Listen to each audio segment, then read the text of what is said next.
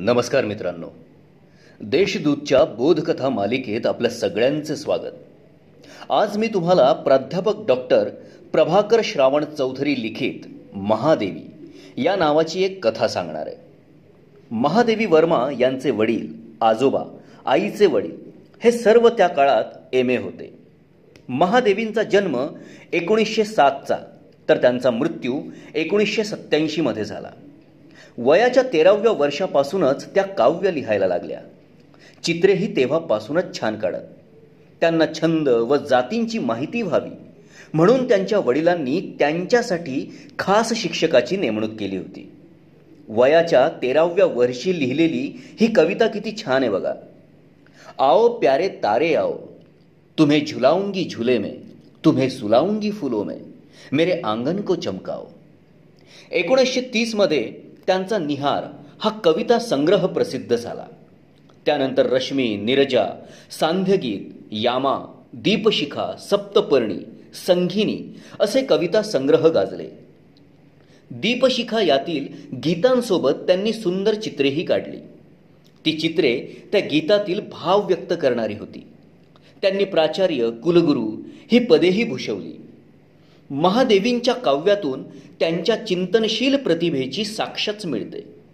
विशेषत प्रेम या संकल्पनेला त्यांनी अलौकिकतेच्या पातळीवर नेले. त्यांना भरपूर पुरस्कार मिळाले. भारत सरकारने पद्मभूषण पुरस्कार देऊन त्यांचा गौरव केला. एकोणावीसशे ब्याऐंशीमध्ये भारतातील साहित्य क्षेत्रातील सर्वोच्च ज्ञानपीठ पुरस्कार त्यांना यामा या संग्रहाच्या निमित्ताने मिळाला.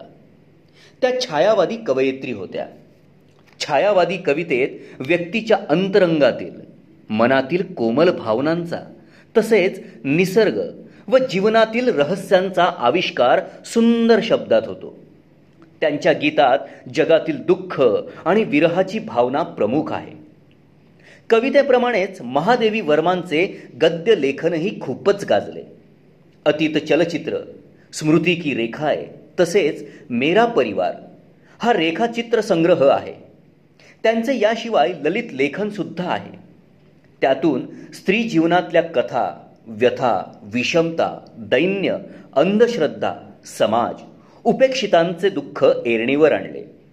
त्यांच्या आर्त साहित्यातून त्यांच्या वैयक्तिक आयुष्यातील सुखदुःखांचे प्रतिबिंबही आढळते. रवींद्रनाथ टागोर आणि महात्मा गांधींचा त्यांच्या जीवनावर प्रभाव होता.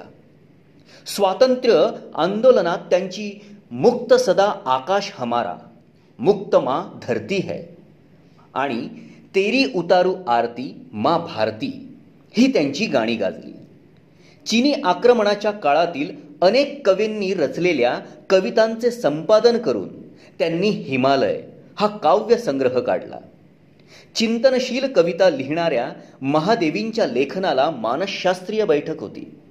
त्यांचे साहित्य वाचकांना आवडले भावले. त्यांचे कार्य साहित्य क्षेत्रात चिरंतन ठरते. आधुनिक युगाची मीरा असं त्यांना म्हटलं जातं. तशीच तन्मयता ध्यास तळमळ व कळकळ त्यांच्या काव्यात आहे. तात्पर्य कलावंत हा स्वतःशी समाजाशी व राष्ट्राशी प्रामाणिक असतो.